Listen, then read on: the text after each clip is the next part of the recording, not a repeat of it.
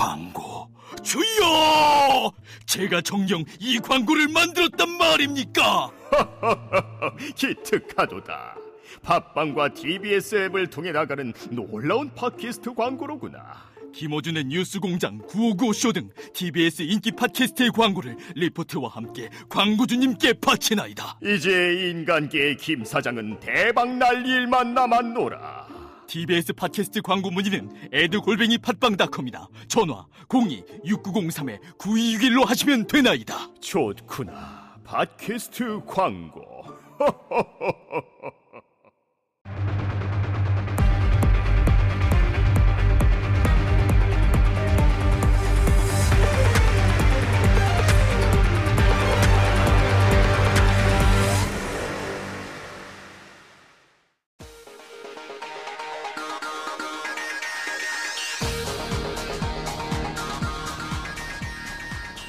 안녕하십니까. 오마이뉴스 장윤선 기자입니다. 정봉주 전 의원이 자리를 비운 일주일간 아, 제가 정봉주의 품격 시대를 대신 진행하게 됐습니다. 아, 신문 속의 행간 속에 숨은 팩트들 그리고 시민들이 궁금해하는 이슈를 전달하기 위해서 최선을 다하겠습니다. 11월 아, 29일 화요일 정봉주의 품격 시대가 아니라 장윤선의 품격 시대로 시작하겠습니다.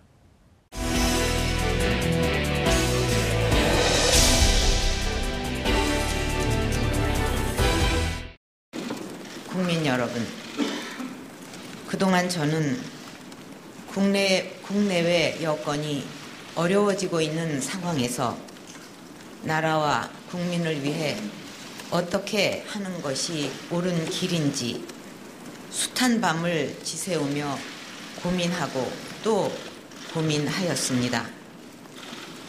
이제 저는 이 자리에서 저의 결심을 밝히고자 합니다. 저는 제 대통령직 임기 단축을 포함한 진퇴 문제를 국회의 결정에 맡기겠습니다. 여야 정치권이 논의하여 국정의 혼란과 공백을 최소화하고 안정되게 정권을 이양할 수 있는 방안을 만들어 주시면 그 일정과 법 절차에 따라 대통령 측에서 물러나겠습니다. 네, 박근혜 대통령은 오늘 오후 2시 30분 어, 전격적으로 제3차 대국민 담화를 발표했습니다. 어, 박 대통령은 대통령의 임기 단축을 포함한 진퇴 문제를 국회의 결정에 맡기겠다 이런 입장을 밝혔는데요. 어, 국회에 공을 돌린 대통령의 속내는 어떤 것일까요? 오늘은 이 점을 좀 얘기해 보도록 하겠습니다. 오늘 저와 함께 이야기 나누실 손님들 한 분 한분 아, 분 소개해 올리도록 하겠습니다. 먼저 이상민 더불어민주당 의원님 나오셨습니다. 네, 안녕하세요. 어서 오세요. 네, 반갑습니다. 네. 네. 아, 법사위원장이시죠? 전직. 예, 바로 전에요. 지금은 국회 문방위에서 네, 네, 평의원이시고 문방위에서 활동하시고 예. 네, 미디어에 대한 관심이 많으십니까? 예. 앞으로 계속 출연하고 싶습니다. 네, 앞으로 계속 출연해 주시기 바랍니다. 아, 그리고 시사인의 고재열 기자 나오셨습니다. 어서 오세요. 네, 네 반갑습니다. 아, 오늘 제가 첫 번째 진행을 하기 때문에 다소 서툴더라도 두 분의 협조 속에 안정적으로 진행될 수 있기를 바랍니다. 잘 부탁드립니다. 네. 아, 굉장히 그 국민들 입장에서는 아, 난감한 상황인데요. 그야말로 한국 정치사에서 새로운 획을 긋게 될 운명의 일주일이 시작됐다 이렇게 볼 수가 있을 것 같습니다. 아, 박근혜 대통령이 오늘 3차 대국민 담화를 발표를 했는데요. 우선 이 문제를 좀 함께 이야기 나눠보도록 하겠습니다. 우선 이상민 의원님은 좀 어떻게 보셨습니까? 예, 대통령께서 담화하는 내용을 첫 주제부터 제가 몇 번씩 어, 봤습니다. 네. 근데 본인은 어떤 게 국익을 위해서 옳은 일인지 음. 숱한 밤을 지새우면서 고민하셨다고 그러는데 고민할 일이 뭐가 있어요? 네. 국민 명령, 국민 음. 뜻을 따르면 될 일이죠. 네. 국민은 분명히 어, 거리에서 음. 즉각 퇴진을 어, 요구를 하고 있습니다. 네. 즉각 퇴진하면 될 일인데 네. 오늘도 여전히 음. 남탓. 음. 나, 나는 국, 어, 개인적으로 이익을 추구한 게 아니고 네. 주변에 그들이 잘못해서 그렇죠. 그것 때문에 내가 이렇게 뒤집어 쓰고 있다. 뭐 이렇게 아주 비겁한 태도까지 보였잖아요. 음. 더더구나 지금 본인의 거취에 대해서 국민들이 요구를 즉각 퇴진으로 요구를 하고 있음에도 불구하고 그 공을 국회에서 협의해서 네. 결정하면 따르겠다. 예. 왜 국- 국회 협의를 거칠 사항입니까? 어, 말하자면 본인이 스스로 물러나면 될 일이죠. 네. 그래서 저는 여전히 지금 본인이 국정 혼란 파탄의 장본인이고 그리고 구- 본인의 존재 자체가 국가적 재앙이다라는 현실 인식을 제대로 못하고 있다. 본인이 물러나는 것만이 국정 혼란을 더 이상 확산시키지 않는 해답이다 라는 점을 깨달았으면 좋겠습니다. 네. 어, 굉장히 오늘 센 발언을 많이 해주셨는데요. 어, 지금 가장 중요한 것은 국정 파탄의 장본인이 바로 박근혜 대통령이다. 그리고 지금 존재 자체가 국가적 재앙이기 때문에 즉각적인 퇴진을 하는 것이 가장 현명한 결정이다. 이런 말씀 주셨습니다. 고재열 기자는 어떻게 보셨어요? 뭐 전체적으로는 이상민 의원님하고 비슷한 의견이고요. 네. 어, 그런 생각이 듭니다. 전에 어떤 연예인이 네. 음. 음주운전 한 걸로 걸렸는데 술은 마셨는데 음주운전은 아니다라고 얘기를 해서 상당히 비난을 들었었는데 박근혜 대통령 오늘 담화를 보면은 퇴진을 하겠는데 이게 퇴진 선언은 아니다라고 네. 했습니다. 네. 그리고 그거를 국회에 공을 넘겼고 여기에 우리가 악마는 디테일 속에 있다고 그랬는데 음. 디테일을 봐야 됩니다. 네. 그러니까 대통령의 악마의 한 수가 담겼는데 그 음. 부분이 임기 단축이라는 언급입니다. 네. 대통령 임기 단축을 언급하기 위해서는 헌법을 고쳐야 돼. 개헌을 해야 돼요. 그렇죠. 그러니까 개헌이라는 표현을 쓰지 않고 국회가 개헌을 해서 음. 나를 물러나게 하라라고 아, 상당히 에, 까다로운 공을 국회에 음. 던지고 본인이 뒤로 물러난 그런 상황이죠. 그렇군요. 말씀하신 대로 지금 몇 가지 키워드가 있는데요. 하나하나 좀 짚어보도록 하겠습니다. 어, 지금 보면 2차 담화에서는 검찰 수사가 진행 중이기 때문에 구체적으로 내용을 언급할 수 없다. 이렇게 밝혔어요. 처음에는. 그래 놓고 이번에는 가까운 시일 내에 본인의 입장을 좀 밝히겠다. 그래서 기자들이 뭔가 질문을 하려고 할 때도 일단 뭐 나중에 여러분들 지금 궁금하시겠지만 나중에 묶어서 좀 답변을 하겠다라고 미뤘습니다. 뭔가 정말 가까운 시일 내에 발표를 하게 될까요? 어떻게 저는 그게 보십니까? 중요한 게 아닙니다. 워낙 네. 박근혜 대통령이 그동안 네. 이말 저말 했고 네. 또 본인의 그 언동이 겉과 속이 국민들이 믿을 수가 없는 게 이미 드러나 있지 않습니까? 네. 그렇기 때문에 대한민국 우리의 대통령으로 인정 못하겠다는 겁니다. 음. 그리고 대- 박근혜 대통령이 있는 한 대한민국이 너무나 혼란스럽고 엉망진창이 되고 있다는 것이니까 네. 음. 본인이 물러나고 검찰 수사 받고 그리고 그에 따르는 응당의 행위에 대한 빙산에 물, 물론 드러난 것이 일각에 불과하지만 네. 그건 아마 제대로 어, 책임을 지고 음. 이러면 될 일입니다. 그런데 지금 어느 거 하나 자신이 말한 거 지키지 않고 있으니까 네. 이런 오늘의 담화도 사람들이 더, 더 희화하지 않게, 않을까요? 음. 그렇군요. 말씀하신 대로 지금 법대로 어, 헌법대로 정해진 절차에 따라서 어, 물러나고 또 조, 조사를 검찰 조사를 받고 어, 법률적 처벌을 받고 이렇게 하면 되는 것을 계속 어, 틀고 있다. 그 일반 국민이면 네. 이런 경우 제가 이제 법률가 출신이니까 네. 이런 경우면은 영락 없이 구속영장 발부돼서 체포돼 가지고 음. 네. 그 구치소에 수감된 상태에서 조사받고 그렇습니다. 네. 지금 대통령이라는 직책을 갖고 있다는 이유만으로 음. 이, 런 많은 그 부당한 특혜를 받고 있는 거거든요. 네. 예. 대통령직을 갖고 있다는 이유만으로 부당한 특혜를 받고 있다. 그런 그렇죠. 말씀까지 대통령이 주셨습니다. 네. 아마 회사 생활을 안 해보셔서 아 회사 생활을 네, 이런 그렇죠. 걸잘 모르는데 네. 자, 회사에서 징계위원회, 탄핵이라는 징계위원회가 이 열리기 전에 그냥 제발로 나가고 싶으면 어떻게 하면 되죠?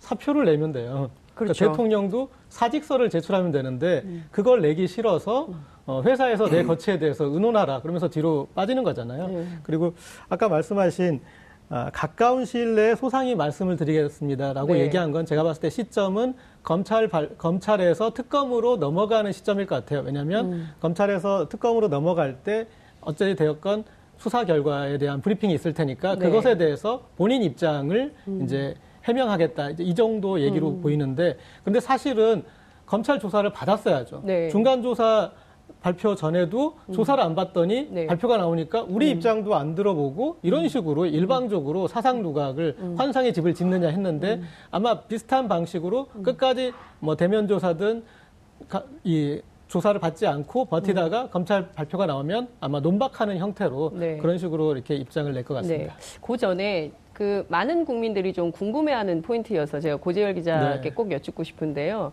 어, 벌써 세 번째 대국민 담화를 하지 않았습니까? 예. 근데 물론 대국민 담화지만 국민적 의혹이 있는 사안이기 때문에 청와대 출입 기자들이 질문을 좀 해서 답변을 좀 받아라 이랬는데 네. 이번에도 여지없이 오늘은 제가 듣기로 아주 희미하게 네. 이 들어가는 대통령에게 희미하게 예. 어, 최순실과 공범입니까라는 얘기가 희미하게 들렸다라는 얘기를 들렸는데 네. 정말 같은 이제 뭐 장윤선 기자님도. 비슷하겠지만 예. 어, 이것은 그 기자로서 거기서 질문을 하- 못하게 한다면 네. 음. 박차고 나왔어야 될 정도의 그런 상황이었던 것 같습니다. 국민적 의혹을 가지고 네. 아, 국민을 대표해서 거기서 있어야 되는데 음. 거기서 이렇게 이 들러리 선거받게 되지 않습니까? 음. 그것에 대해서는 정말 자괴감이 들고 아주 괴로웠습니다. 그러니까 거기서 바- 기자님들 저도 이렇게 보면 네. 받아 쓰는 걸 보면 네. 그 추석회의나 그 국무회의 할 때 음. 박근혜 대통령 받아쓰기 하는 거하고 다를 바가 뭐가 있어요? 예. 똑같이 제가 볼 때 적자 생존하고 있는 것 같아요. 기자들도 예. 예. 그러게 오늘은 좀 누군가 한 명은 좀 질문을 해서 국민들의 그 관심 을 좀 알아줬으면 좋겠다고 생각했는데 그 오늘 결국 없었어요. 재밌었던 거는 네. 이렇게 화면을 보면서 제가 재밌었던 거는 네. 보통은 옆으로 들어옵니다. 네, 대통령이 예, 예, 그런데 그렇죠. 보니까 질문을 안 받으려고 그런 건지 네. 뒤에서 나타나서 뒤에서 뒤로 들어가더라고요. 그러니까 그거는 저기 무대 등장 퇴장 방식으로도 상당히 독특한 건데 아주 오늘은 대놓고 네. 안 받겠다라고 이렇게 예, 그- 예, 미리 얘기했었고 그렇게 했었습니다. 그러니까요. 미리 그 청와대 기자들한테 오늘은 질의응답 없다라는 네. 메시지를 간사편에서 보낸 것 같은데요. 관저에서 그냥 그냥 저 뭐 이렇게 티, TV 카메라 틀어놓고 네. 거기서 했으면 좋았을 것 같아요. 관저를 너무 좋아하시니까. 아, 관저에서 차라리 네. 하시지, 어, 왜 나와서 하셨냐라는 생각도 든다, 이런 말씀도 주셨습니다. 어, 사건 속으로 조금 더 들어가 보도록 하겠습니다. 지금 검찰 수사 끝까지 그 불응했는데요. 이런 정도라면 특검도 검찰, 특검 수사도 임하지 않는 거 아니냐, 이런 걱정들이 나오고 있습니다. 국민들은요. 이상민 의원은 어떻게 전망하세요? 저 헌법에 분명히 대통령 현직일 때는 네. 그 기소권, 네. 소추권, 형사 소수권만 제한을 받는 거지 나머지는 다 할 수 있습니다. 음. 네. 수사는 어떤 검찰을 관계자는 어, 수사는 기소를 전제로 한다고 그러는데 네. 기소만 전제로 하는 게 아닙니다. 진실을 파악하기 위해서 하는 거고 네. 임의로 어, 수사에 응하지 않을 때는 강제 수사하는 것이 당연히 형사도법에 정해진 원칙입니다. 네네. 그러니까 대통령이기 때문에 그 품위를 존중하고 예우를 하는 것까지는 좋은데 네. 안 하면 일반 사람하고 똑같이 자퇴를 해야죠. 음. 그래서 저는 경찰이 지금까지 뭐 제대로 처음부터 쭈뼛쭈뼛 했고 네. 그 이후 뭐 요란법도 뜨면서 하는 것 같았지만 음. 이 어, 대통령의 직접 어, 피의자 신문을 받지 못한 건 네. 검찰의 말하자면 적극적인 의지도 약했다. 저는 그 책임을 오히려 특검에서 음. 네. 검찰은 제대로 했는가 네. 이 점까지도 전 살펴봐야 된다고 생각합니다. 그렇군요. 그 오늘 대국민 담화 속으로 한 걸음 더 들어가 보도록 하겠습니다. 네. 고재열 기자님, 그 앞서 오늘 굉장히 중요한 포인트 중에 하나가 바로 대통령직 임기 단축을 네. 포함한 진퇴 문제를 국회 결정에 맡기겠다 한 것이 핵심 키워드다 이- 이런 분석을 해주셨는데요. 자, 이 문장 한 문장을 가지고 지금 국회 안에서 대혼란이 벌어졌습니다. 지금 네. 뭐 어, 여당 야당 할 것 없이 전부 의원총회를 하고 있는 걸로 알고 있는데요. 어, 우선 어, 실제 대통령이 퇴진 의사를 밝힌 겁니까? 저는 어, 아버님 왜 웃으세요? 아까 이렇게 국민에 대해서 항복 선언 아닌 항복 선언을 했는데요. 네. 근데 아, 아까 악마의 한 수라고는 했는데 사실은 본인이 지금 결부된 탄핵에 대한 부분 그리고 개헌에 대한 부분 음. 네. 그리고 국정조사와 특검에 대한 부분이 다 이 연관은 돼 있습니다. 일단은 네. 탄핵에 대해서는 탄핵으로는 가지 말아달라라는 얘기인 거잖아요. 음. 네. 그리고 개헌에 대해서는 개헌이라는 말은 쓰지 않았지만 임기 단축이라는 그런 어, 키워드를 넣음으로 해서 네. 개헌론을 좀 불을 지핀 것이고 음. 그리고 국정조사나 특검에 대해서는 본인이 선의로 한 일이다. 네. 그러니 나는 어, 가혹하게 조사를 받아서는 안 된다. 뭐 어떤 음. 그런 주장을 이렇게 했다고 봅니다. 그런데 어, 어떻게 보면은 이것이 한 수에 풀리는 모든 이런 매듭을 어, 한 수에 끊어주는 건 뭐냐면 즉각 퇴진입니다. 음, 즉각 퇴진을 하면은 이를테면은 검찰 수사에서도 이 기소권을 이제 검찰이 할 수 있기 때문에 네. 대통령에 대한 어, 제대로 된 수사가 될 수 있지 않습니까? 특검에서도 네, 그렇죠. 예, 그렇게 되고 그다음에 개헌은 필요가 없어지고 예, 그리고 어, 탄핵도 또 필요가 없어지고 그래서 지금 현재 상황에서 아주 남마처럼 복잡하게 보이지만 아, 간단한 가장 지금 가장 간단하고 현실적인 해법은 본인이 퇴진 선언하는 겁니다. 그리고 이 이승만 대통령이 하야할 때도 네. 4월 26일 날 하야 성명은 발표했지만 거기다 전제를 따라 땄어요. 그러니까 하야 성명이면서 하야 선언은 아닌 거예요. 하야를 하겠다인데 네. 국민이 원하면이라는 걸 달았어요. 네. 그래서 국회가 급히 소집해서 다시 정확히 요구를 했고 네. 그리고 어, 이렇게 이제 대통령한테 사직서를 받아내는데 음. 마지막까지 서명을 거부하다가 아, 버티다가 버티다가 결국 대통령 사직서를 냅니다. 음. 그래서 지금 국회에서 중요한 것은 아, 지금 대통령의 저런 이제 선언적인 말에서 정확하게 사직서를 받아서 맺고 끊음을 분명히 하는 게 제일 필요할 것 같습니다. 네. 제가 볼 때는 뭐 국회가 막중한 책임을 뭐 갖게 됐어요. 기대하기는 어렵고요. 어, 박근혜 대통령 성격 잘 아시잖아요, 고 기자님. 그건 뭐 그 인격적으로 그는 그분은 뭐 그렇게 버티기에 끝까지 갈 것 같고 네. 지금 우리 장대 기자님께서 그 국회가 혼란스럽다 그러는데 네. 야 3당은 제가 지금 방송 나오기 직전에 예. 어, 민주당 의- 의총 의원총회. 하고 나왔거든요. 예, 예. 전혀 혼란 없습니다. 아? 일사불란하게 네. 어, 탄핵 절차 그대로 간다. 책임 묻는다. 네. 이거고요. 예. 흔들림 없이 간다는 거고 네. 다른 어, 국민의당이나 네. 또 정의당도 네. 같은 입장입니다. 야당은 어, 혼란스럽다면 네. 음. 새누리당이겠죠. 이 눈치 저 눈치 또는 이것저것 뭐 이렇게 어, 두리번거리면서 뭐 챙기려고 하는 입장에서는 네. 혼란스럽겠지만 국민의 시각에서 볼 때는 얼마나 우스꽝스럽습니까? 밤새도록 아마 고민했다고 하는데 밤새도록 생각해낸 꾀가 네. 지 죽을 꾀다. 이런 말 있지 않습니까? 네. 저 그렇게밖에 못 봅니다. 그렇군요. 지난번에 타조의 비유 한번 해주신 적 있으신데 그 얘기 한번 다시 해주세요. 예, 타조가 도망가잖아요. 근데 사냥 사냥 그 맹수에 쫓기다가 네. 도망갈 거 없으면 네. 모래밭에 머리를 쳐박습니다. 아, 그래요? 그리고 자기는 깜깜하니까 다 숨은 줄 알아요. 아. 더 커다란 덩치는 네. 다 알고 있는데, 그러니까 자기만 네. 음. 세상이 다 보고 있는 걸 모르고 숨었다고 생각하는데 네. 그건 어림없는 얘기입니다. 그렇군요. 새누리당만 혼란스럽지 실제 야삼당은 전혀 혼란스럽지 않다. 단일한 입장을 가지고 어, 탄핵 앞으로 탄핵 열차는 이미 출발했다. 소위 탄핵에 참여하겠다는 소위 비박 의원들 네. 괜히 그 박근혜 대통령의 이런 꼼수에 네. 음. 같이 덩달아 자신들이 아 이거 이거 조금 여기에 그냥 어, 발걸칠까 이렇게 좌고우면 하면 네. 본인들도 국민들로부터 음. 아마 그 심판이 엄중한 심판을 벗어날 수가 없을 것이다. 네. 본인들이 그걸 조금이라도 피해 보려는 생존 본능이 있다면 네. 음. 이럴 때 흔들리지 말고 탄핵의 대열에 이탈하지 말아야 된다라는 말 드리고 싶습니다. 그렇군요. 새누리당 내부는 몇 가지를 좀 검토하고 있는 걸로 알고 있는데요. 실제로 그 검토하는 내용들이 어, 국민들한테 어떤 영향을 끼칠까요? 실제 뭐 좀 그 괜찮은 아니다 이런 평가를 받을 수 있을까요? 어, 제가 봤을 때는 지금 새누리당 특히 비박계는 골든타임을 놓쳤어요. 아, 네, 대통령이 이렇게 하야를 표명한 선언을 함으로써 네. 그 전에 그 대통령을 음. 나가는데 같이 탄핵을 하는데 동조하고 음. 그 동력을 바탕으로 새로운 세력을 만드는 어, 그런 일련의 프로세스를 가야 되는데 네. 대통령이 하야 선언 비슷한 선언을 스스로 해버림으로써 음. 지금 그 골든타임을 놓쳐, 놓친 거죠. 그리고 지금 보면 이 비박계 의원들끼리 모였다가 입장이 안 나와요.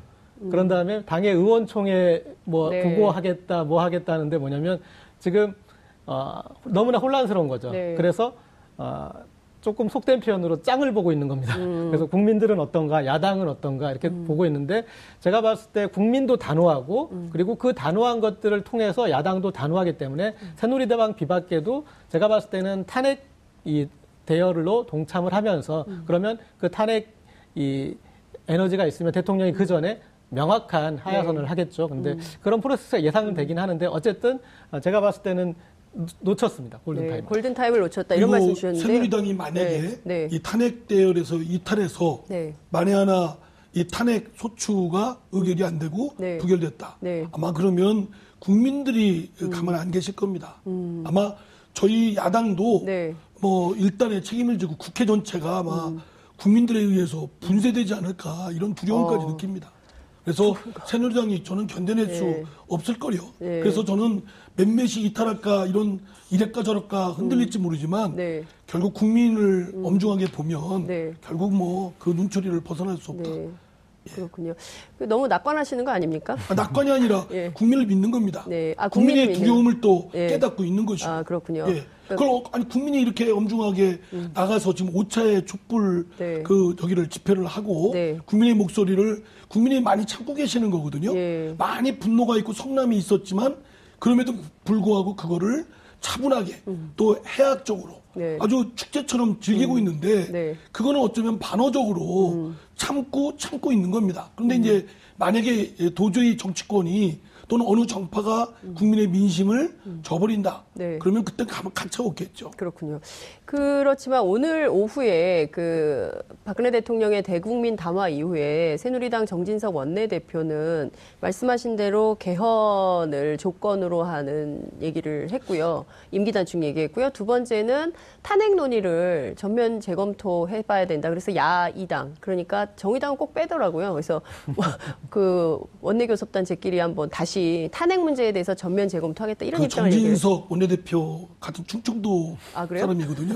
아무리 좀 친화적으로 보려고 해도 네. 그분의 같은 어, 탄핵과 관, 뭐 박근혜 대통령 그 사태와 관련된 네. 사태 행동을 쭉 보면 네. 좀 어, 박근혜 대통령 못지않아요. 왔다 갔다 하고. 아, 정진석 대표가 박 대통령 그래서 못지않다. 그런 식으로 자꾸 잔 어, 이렇게 꼼수 쓰고 예. 아까 말씀드렸죠. 예. 밤새도록 생각한 것이 결국 깨다. 예, 밤새도록 생각한 것이 결국 지 죽을 깨다라는 그거를 네. 깨닫기 바랍니다. 그렇군요. 박근혜 대통령이 오늘 전격적으로 네. 어, 대국민 담화를 발표를 하긴 했지만 그래도 여의도 정가에서는 이번 주 안에 뭔가 대통령의 입장이 나올 것이다라는 설이 돌았어요. 네. 그리고 공교롭게도 어제 친박 중진들이 대통령한테 이제 명예로운 퇴진을 권유하기도 했는데요. 실제 새누리당 이른바 친박계는 대통령의 이 같은 입장을 미리 알고 있었을까요? 어떻게 보십니까? 어, 같이 상당히 머리를 많이 굴린 것 같습니다. 아, 함께 논의한 네, 집단지성의 힘입니까? 머리를 많이 굴렸는데 네.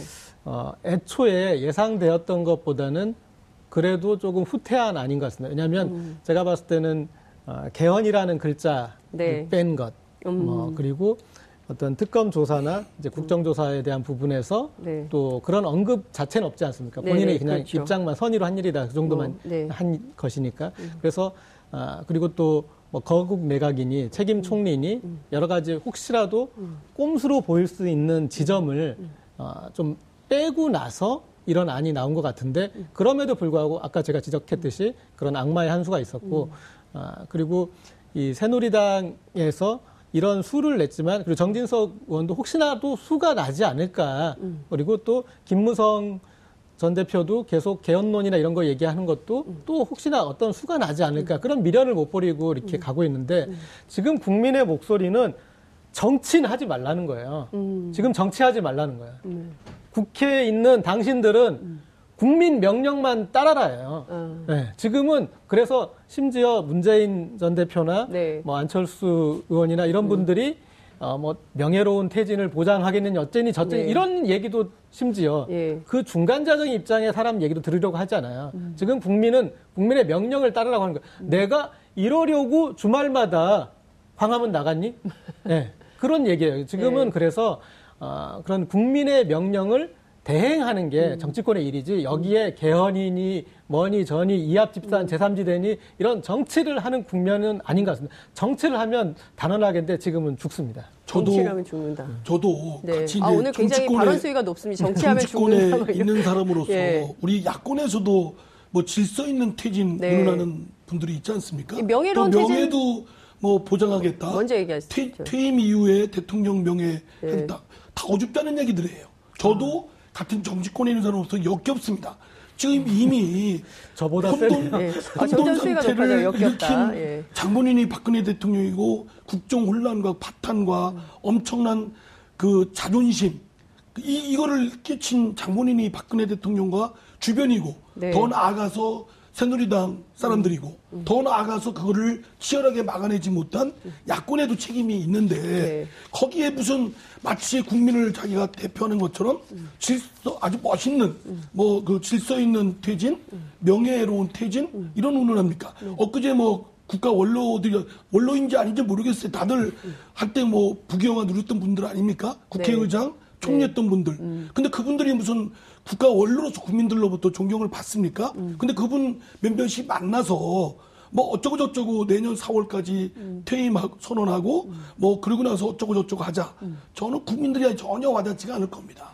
그 왜 자신들이 원로라고 자처하고 장래끼리 모여서 네. 무슨 영향력이 있는지 그렇기 때문에 지금 어, 어쩌면 큰 혼돈 상태가 네. 오지 않나 이런 두려움이 있는 겁니다. 이렇게 어, 길가에 거리에 있는 민심이 소용돌이 치면서 앞서 나갈 때 정치권이 리더십을 갖고 민심을 터잡아서 잘 이끌고 나가야 되는데 오히려 지금 정치권이 뒤따라가기 바쁘거든요. 이렇게 되면 사실은 정치권 자체가 인- 어, 존재 자체가 인정받기 어려운 상황까지 오지 않나라는 것이 현업에 있는 어, 정치인 한 사람으로서 느끼는 바입니다. 그렇군요.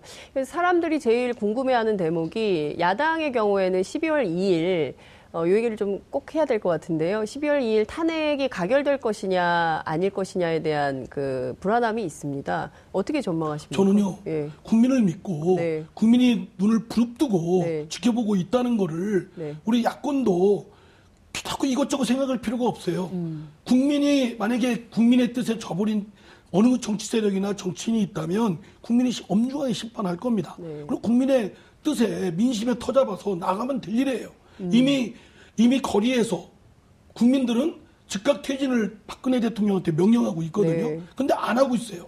그러니까 이제 도저히 안 되겠다. 시간이 걸리든 뭐하든 저 헌법에 있는 탄핵이라도 해야 되겠다. 네. 라고 해서 국민들이 지켜보고 있는데 만약에 이게 부결됐다? 저는 그러니까 그걸 두려워할 필요는 없다고 봅니다. 네. 부결의 두려움은 거둬라. 국민의 네. 명령만 따라라. 그러면 된다. 이런 말씀 주셨어요. 고재혁 기자님 간단하게 말씀해 주시죠. 네.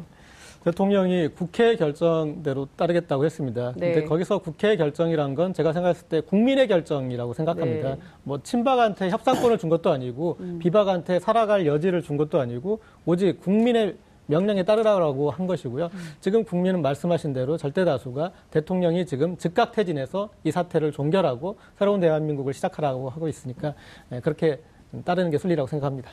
그렇군요. 지금 오늘 아, 박근혜 대통령이 밝힌 제3차 대국민 담화를 가지고 아, 저희가 두 분 모시고 함께 이야기를 좀 나눠봤습니다. 아, 여러분들께서는 지금 아, 새로운 시각 그리고 깊이 있는 분석 아, 생방송으로 진행되는 정봉주의 품격 시대가 아니라 장윤선의 품격 시대와 함께하고 계십니다.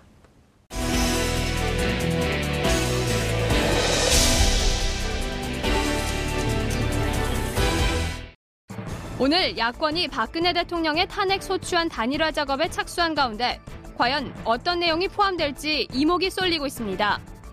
우선 뇌물죄를 직접적인 탄핵 사유로 삼을지가 관건입니다. 앞서 더불어민주당과 정의당은 탄핵안 초안에 뇌물죄를 주요 사유로 잡은 반면 국민의당은 간접적인 사유로만 적시하며 의견을 달리했기 때문입니다. 또 삼성물산 합병과 세월호 7시간 의혹 문제를 포함할지를 두고도 이견이 있어 최종 탄핵안에 이 부분이 어떻게 반영될지도 관건입니다. 한편 이르면 내달 2일 탄핵안이 표결될 것으로 점쳐지면서 탄핵 통과의 키를 쥐고 있는 새누리당 비주류 의원들이 실제 어떤 선택을 할지 귀추가 주목되고 있습니다. 박근혜 대통령이 3차 대국민 담화문을 발표한 가운데 야3당이 박근혜 대통령 탄핵 소추안 단일안에 제동이 걸릴지 귀추가 주목되는 상황입니다. 당장 새누리당 측에서는 개헌을 매개로 한 탄핵을 재검토하자 이런 주장을 하고 있는 상황인데요. 앞으로 우리의 정치 상황 어떻게 흘러갈까요? 오늘 세 분 모시고 말씀을 좀 나눠보도록 하겠습니다. 우선 조대진 변호사님 나오셨습니다. 어서 오세요. 안녕하십니까. 네, 반갑습니다. 아, 정봉주 의원이 하시는 줄 알았죠? 아, 예. 예, 제가 합니다. 예, 알겠습니다. 네, 괜찮습니까? 예, 괜찮습니다. 네, 최양호 한국외대 교수님 나오셨습니다. 어서 오세요. 아, 교수님, 정봉주 앵커의 비선 실세 최영호입니다. 오늘 자, 잘 하시는지 못 하시는지 네. 꼭저 보고서를 네. 달라 그랬으니까 아, 그랬어요? 오늘 저 아주 깔끔하게 예. 진행해 주시면 예. 좋겠습니다. 아, 잘리는 거예요? 아, 바로? 뭐 그럴 수도 있고요.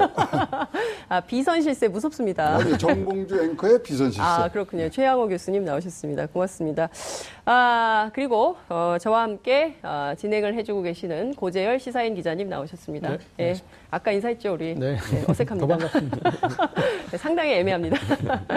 네, 아, 어, 공통 질문을 좀 드리면서 시작을 하겠습니다. 그 갑작스럽게 발표가 좀 돼가지고요. 어, 박근혜 대통령의 3차 대국민 담화 어떻게 보셨는지요? 우선 최양호 교수님부터 하실까요? 예. 짧게는 12월 2일 날 일어날 수 있는 직무 정지를 어, 목표로 한 담화였다 봐지고요. 네.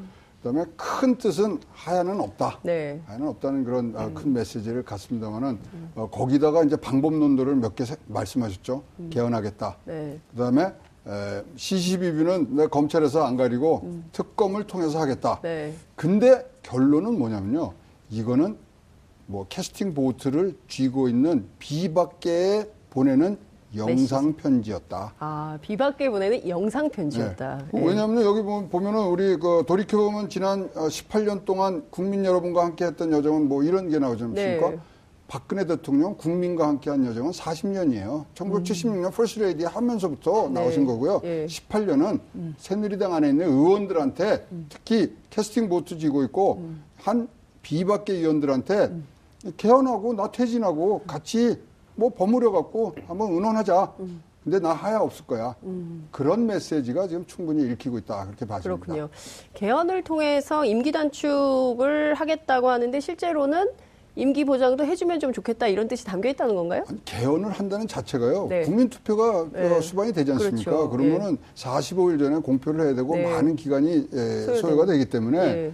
어, 거기까지는 내가 안정적으로 음. 뭐 어떤 입장에서 안정적인지 모르겠습니다만은 네. 예, 이 끌고 가- 나가시겠다는 의지가 네. 굉장히 많으신 것 같고요.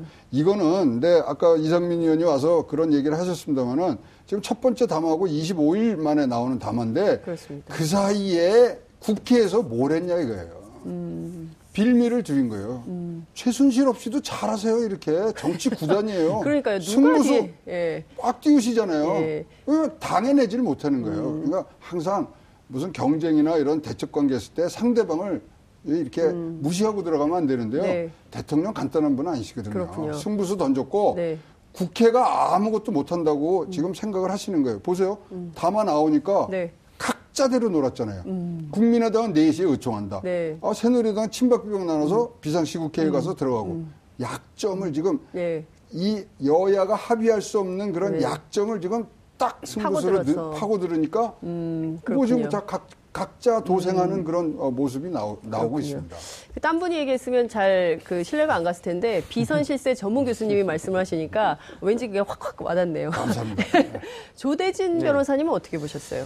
저는 이걸 이제 박근혜 대통령 독백체로 얘기를 해보면 네. 나는 잘못한 게 없다. 잘못한 음. 게 없지만 그래도 너네들이 나보고 자꾸 잘못했다고 하니 네. 그뭐 그리고 물러나라고 하니 어, 너네들끼리 합의해서 음. 국회에서 합의해서 그 나갈 날짜를 정해주면 어, 그때 생각해서 나가도록 해볼게. 하지만 너네들이 합의 못할 걸 합의 못하면 나는 내 임기를 그대로 채울 거야. 아. 네. 이 얘기를 한 것이고요. 네. 결정적으로 본인이 책임 있다는 얘기는 절대로 안 하신 겁니다. 그리고 음. 국정 장악, 그러니까 국회가 합의를 내지 못하면 나는 결국에는 그대로 국정을 이끌어 가겠다라는 의지의 표현이기도 하시고요. 네. 국민들이 원하는 다- 담화를 해주셔야 됐는데 이번에도 본인을 위한 담- 담화문을 발표하신 것 같아서 되게 안타깝습니다. 그리고 무엇보다도 지금 정치권 특히 친박계 관련해 가지고 이정현 대표가 지금 미리 박근혜 대통령과 교감이 있었다는 얘기를 했었거든요.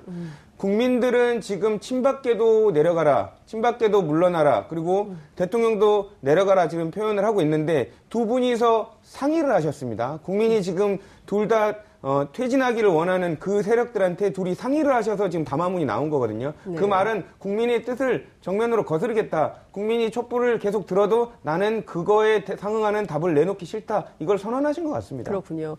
저는 조대진 변호사님께서 독백 형식으로 얘기하실 때 아, 부전공이 연극 배우인가 이런 생각했습니다. 연구를 하고 싶습니다. 네? 아 너무 잘 너무 자연스럽고 정말 그 빙의 이런 게 네, 느껴지는 어, 방송을 어, 자리였던 것 같습니다. 아 방송을 많이 했어요.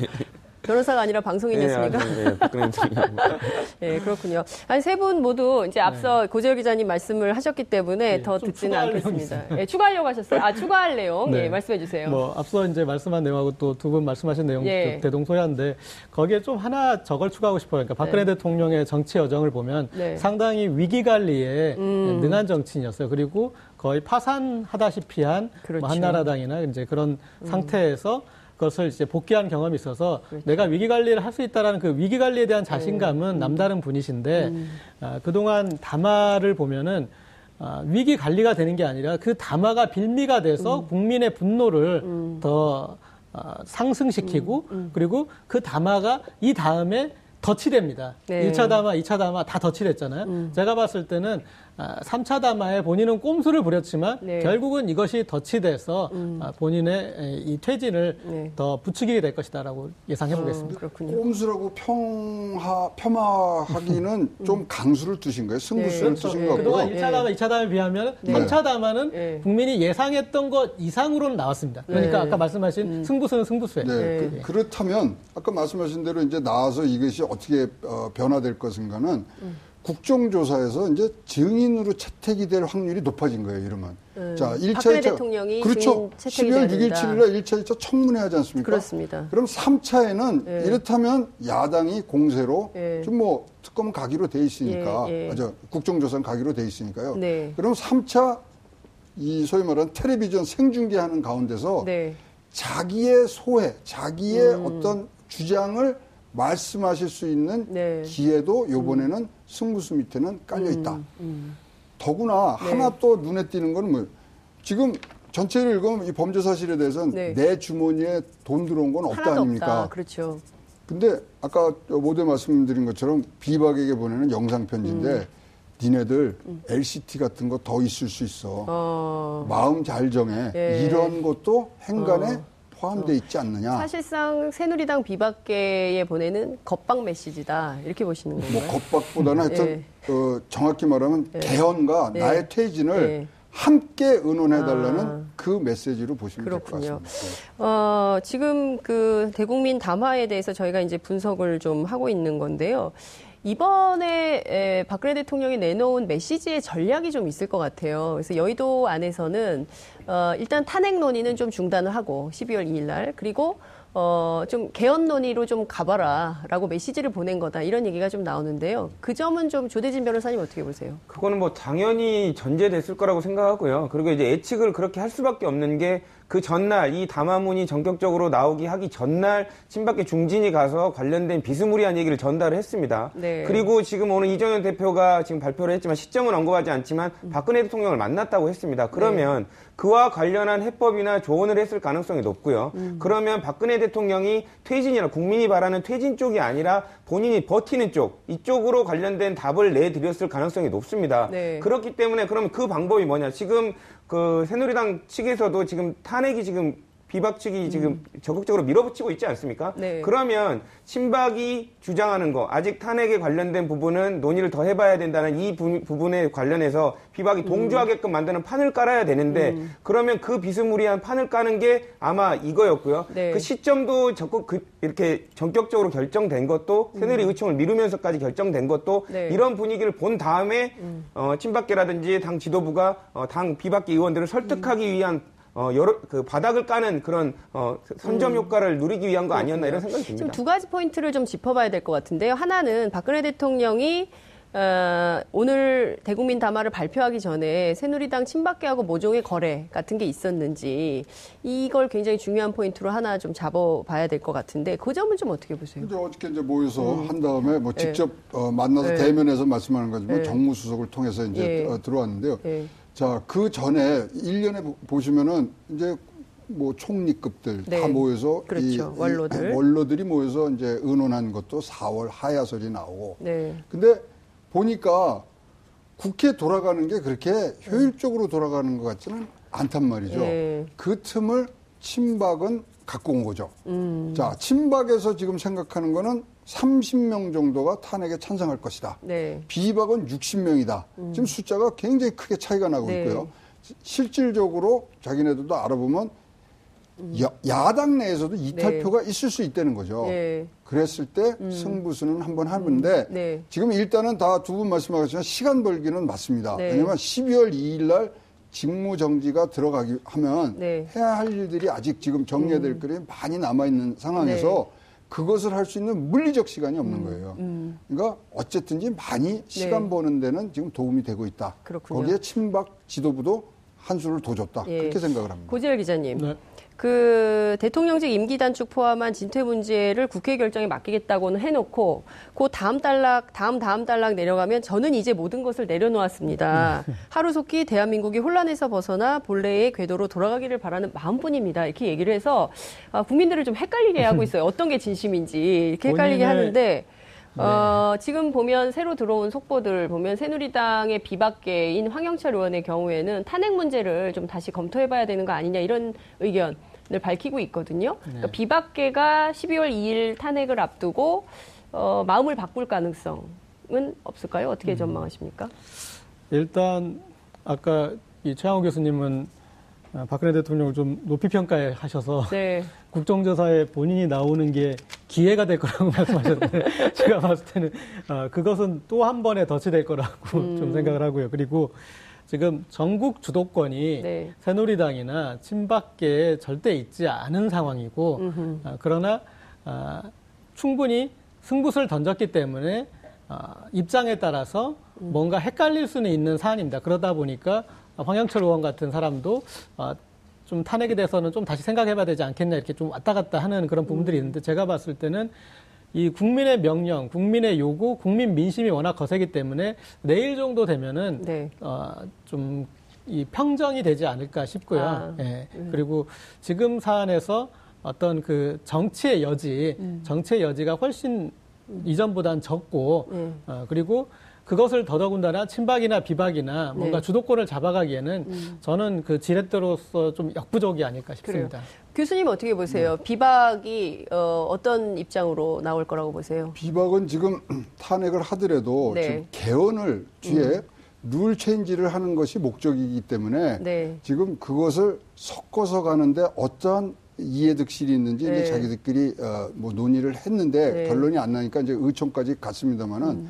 지금은 비박계는 탄핵은 물론 하는 거고 네네. 네. 개헌까지를 해서 어떠한 어, 소위 말하는 중심축 네. 그를 만드는 게 지금 목표이기 때문에 네. 지금 개헌을 계속 갖고 갈 생각으로 좀 갖고 있습니다. 네. 지난주에 사실은 우리 고재열 기자하고 저하고 네. 방송 중에 내기를 했어요. 아, 내기 했어요? 개헌 얘기를 네. 개헌 얘기가 나온다. 네. 3일 내에 나온다 근데 나왔거든요. 예. 근데 고재열 기자는 네. 3일 내에 또 그 이슈는 죽는다. 아. 오늘 이겼어요, 제가. 교수님 승. 네. 네. 개헌은 지금 어, 문재인 대표 중심 외에는 다 개헌에 대해서는 네. 어떻게 하든지 지금 한 발씩을 음. 어, 들어놓은 상태이기 때문에 네. 그것이 가지는 소위 말하는 폭발력 네. 이것을 또 친박에는 지금 이용을 하는 것 같고요. 음흠. 시간 벌기에. 네. 예, 그랬을 때 비밖에는 네. 뭐 탄핵이 목적이 아니고 개헌이기 때문에 네. 어떤 거기서의 또 어, 협상과 타협이 있을 수 있는 여지가 있다. 네, 이렇게 봐집니다. 그렇군요. 근데 야삼당은 지금 다 같이 어, 그런 개헌은 여지가 없다. 어, 무조건 야삼당은 못하겠습니다. 네? 개헌은 네. 지금 정치권 이슈로 이렇게 탄핵이나 그 어떤 특검만큼의 올라온 이슈라고 저는 인정 못하겠습니다. 아, 불, 인, 인정 못한다. 난 인정 못해. 아니, 3일 만에 죽는다 그랬는데 3일 후에도 살아있으니까 일단은 어, 패배는 인정을 하시고 예. 어, 사실 거 다 사신 예. 다음에 이제 예. 주장을 그렇군요. 하시는 게 옳지 않겠나. 근데 어쨌든 비박계가 원하는 거는 내각제 개헌인데요. 지금 이 단계에서 내각제 개헌을 비박계가 건다 하더라도 국민들이 이해할까요? 용인할까요? 어떻게 보십니까, 조 변호사님? 지금 만약에 이제 박근혜 대통령이 그 퇴진에 관련된 부분, 국민이 원하는 부분에서 어느 정도 일정 답을 하셨으면 그 네. 이후에 논의가 될 수 있을 것 같은데 네. 오늘 박근혜 대통령이 전격적으로 담화문 발표한 것 자체도 어떻게 보면 연출된 거 네. 신박계 중진과 그리고 이정현 대표와 얘기를 나눠서 답을 냈다라는 게 지금 드러나고 있거든요. 네. 그러면 아마 지금 비박계가 즉각적으로 답을 못 낸 이유는 딱 하나입니다. 음. 국민의 여론에 관련된 부분이 파악이 안 됐으니까 그런 거죠. 음. 아까 그 구재혁 기자님께서 내일 되면 아마 어느 정도 가, 가름이 될 거다라는 얘기 한 이유가 하루면 민심의 향배들이 거, 거짓 나옵니다. 지금 계속 박근혜 대통령 관련된 그 부분이 기다려봤지만 여전히 진심이 아니라는 부분들이 지금 계속 민심들이 관련된 인터뷰들이 나오고 있거든요. 네. 그러면 그 부분과 함께 뭐 하루면 정리가 되겠지만 이번 주말에 촛불 집회가 여전히 그 부분을 받아들이지 않고 있다는 걸 알면 뭐 비박계도 지금 뭐 개헌까지 갈 필요도 없이 당장 탄핵에 관련된 답을 할 수밖에 없는 상황에 몰릴 그렇군요. 겁니다. 자, 오늘 오후 5시에 야삼당이 모여서 원내대표, 원내수석 간 회동, 6명의 회동을 통해서 어, 12월 2일 올릴 탄핵안을 단일안을 만들기로 했습니다. 그 회의가 아, 5시에 시작돼서 지금 아마 진행 중에 있을 텐데요. 그러면 야당은 이제 탄핵을 밀고 비박계는 흔들리고 결론은 어떻게 날까요? 고재열 기자 내기할까요 오늘도? 네, 좋습니다. 자 고재열 기자님부터. 네. 예. 이승만 대통령 하야할 때그 네. 뒤에는 개헌이 뒤따랐습니다. 그런데 당시에는 아, 대통령제 폐하를 이렇게 겪어보고 네. 완전 내각 책임제로 하자라는 국민적 컨센서스와 여야의 어떤 합의가 있었기 때문에 네. 바로 진행이 돼서 하야 조건에도 네. 명시가 됐었고 그렇게 됐습니다. 그런데 지금 우리 개헌은 권력구조 개편이나 그다음에 이게 원포인트 개헌이냐 아니면 총체적으로 뜯어고칠 거냐 그리고 권력구조 개편에 대해서도 대통령 중임제로 갈지 내각제로 갈지 여러 가지 의견들이 정리가 안 된 상태입니다. 그렇죠. 네, 그래서 네. 개헌으로 간다라는 걸 일반 국민들에게 지금 그렇게 그게 개헌이 다급한지도 모르겠고 네. 음. 그다음에 확실하게 발전 방향이 서 있는 것도 아니다. 그렇기 네. 때문에 수면 위로 국민들이 같이 공감하면서 이번 차제에 같이 논의하자는 그런 아이템으로 못 올라오고 그래서 어떤 이 전체 논의의 틀은 탄핵으로 가느냐 마느냐 그 축에서 계속 에, 논의가 이루어질 것 같습니다. 그렇군요. 이번 내기도 교수님. 제가 승할 것 같습니다. 왜냐하면 자 국회에서 결정할 수 있는 게 세 가지입니다. 네. 1번 탄핵, 네. 2번 거국 내각 총리 추천, 예. 3번 개헌인데요. 네. 자 개헌 부분은 말씀하신 대로 어려운 점이 많지만 예. 이 여당과 어, 저 비박계와 어, 야삼당이 뭐를 저 결정할 수 있냐면요 합의를 할 수 있냐면 네. 다음 대선 주자는 개헌을 공약으로 넣는다. 그것만 해도 충분히 비박계로서는 자기의 승리를 갖고 오는 거거든요. 이거 네. 추진 안 해도 돼요. 저는 그렇다면 거기까지는 양보하겠습니다. 저도 네. 거기 그러니까 내가 승리라니까 그러니까 말 바꾸지 마시고요. 네. 그렇기 때문에 합의점이 모을 수 있는 뭐 추진을 안 하더라도 그런 네. 음. 약속만 하더라도 되는 부분이기 때문에 국회의 결정에 맡기겠다는 부분들은 그걸로 해서 음. 자꾸만 국회에서 진짜 뭐 이런 속된 표현을 해서 뭐 하지만 영악하게 대처를 좀 해주세요. 그냥 음. 뭐 지금 검찰한테 수사기간 좀 더 준다고 늘려서 25일 후에 탄핵 인제 쓰고 있고 이러면 안 된다 이거죠. 네. 그러면 자 고국 총리 내각도 선제적으로 갖다 저 밀고 네. 이런 부분들이지 조금 너무 몸살이는 분인데 음. 자 우리 190만 200만 우리 저 민초들은 그 눈 오는 날 촛불 들었습니다. 음. 그 따뜻한 여의도에서 진짜 차가운 이성으로 좀 해주셨으면 좋겠습니다. 차가운 이성으로 어, 냉철하게 좀 현, 상황을 판단해 달라. 조대진 저는 이제 변호사님. 국민의 한 사람으로서 뭐 탄핵이 가결될지 부결될지 발의될지 안 될지는 그 차치하고서요. 이제 탄핵에 관련된 결과가 어떻게든 나오게 되면 이제 관련된 부분이 결과가 이렇게 될 걸로 보입니다. 박근혜 대통령이 더 큰 위험에 처하거나 아니면 어, 더 큰 위험에 처해서 심판대에 오르거나 거기에 심판대에 오르는 데 있어서 새누리당도 같이 오르느냐 이 부분이 탄핵 결과에 따라서 같이 달라질 것으로 보이고요. 그 관련된 부분에 그 어, 누가 심판대에 오르고 어떻게 할지는 뭐 이제 그 결과에 따라서 달라지겠죠. 하지만 아까 기자님이 말씀 주신 대로 그거를 가늠하는 거는 다른 이슈보다 탄핵 관련된 부결, 발의 관련된 부분이 국민은 여러 가지를 다 모릅니다. 비밖에 친밖에 모르고요. 탄핵이 발의 요건 이런 거 잘 모릅니다. 탄핵하라 그러면 탄핵 안 하면 국민의 뜻에 거르서른다는 걸로만 안다는 것만 박근혜 대통령이 아셨으면 좋겠습니다. 네. 아, 이제 정리를 좀 해야 될 것 같은데요. 어, 오늘 박근혜 대통령이 어, 밝힌 어, 3차 대국민 담화는 역시 정치권 안에 수많은 또 이슈를 뿌리고 있는 것 같습니다. 어, 광장에서는 모든 국민들이 이제 그만 대통령은 하야하라 요구하고 있지만 대통령은 여전히 에, 반대 입장으로 가고 있는 거 아닌가 이런 생각이 좀 듭니다. 어, 마지막으로 한 가지만 더 끝으로 좀 짚겠습니다.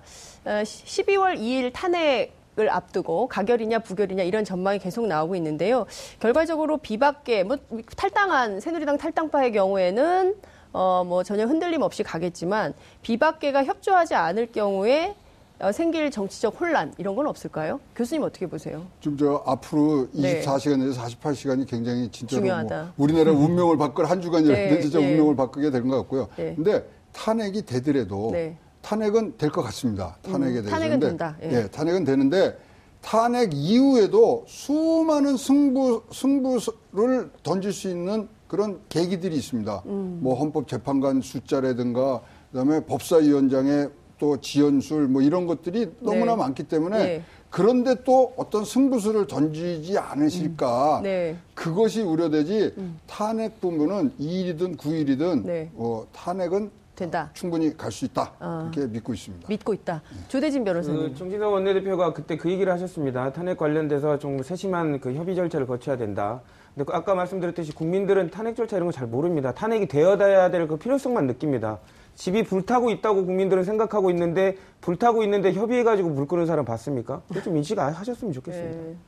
네, 고변 고재열 기자님, 고 변호사님이라고 해야 아, 할까요? 여기 오니까 계속 이렇게 변호사가 되는데요. 네. 어, 제가 봤을 때도 지금 대통령이 승부수를 던지기에는 혹은 또 새누리당이 승부수를 던지기에는 어, 좀 만시지탄이 없지 않습니다. 대통령 지지율은 4%돼 있고 새누리당은 지지율이 3위 정당이 됐습니다. 네. 그래서 어떤 이, 이런 것을 아, 계기로 뭔가를 정치를 하려고 하는 것은 국민들에게 꼼수로 보일 수밖에 없을 것 같고요.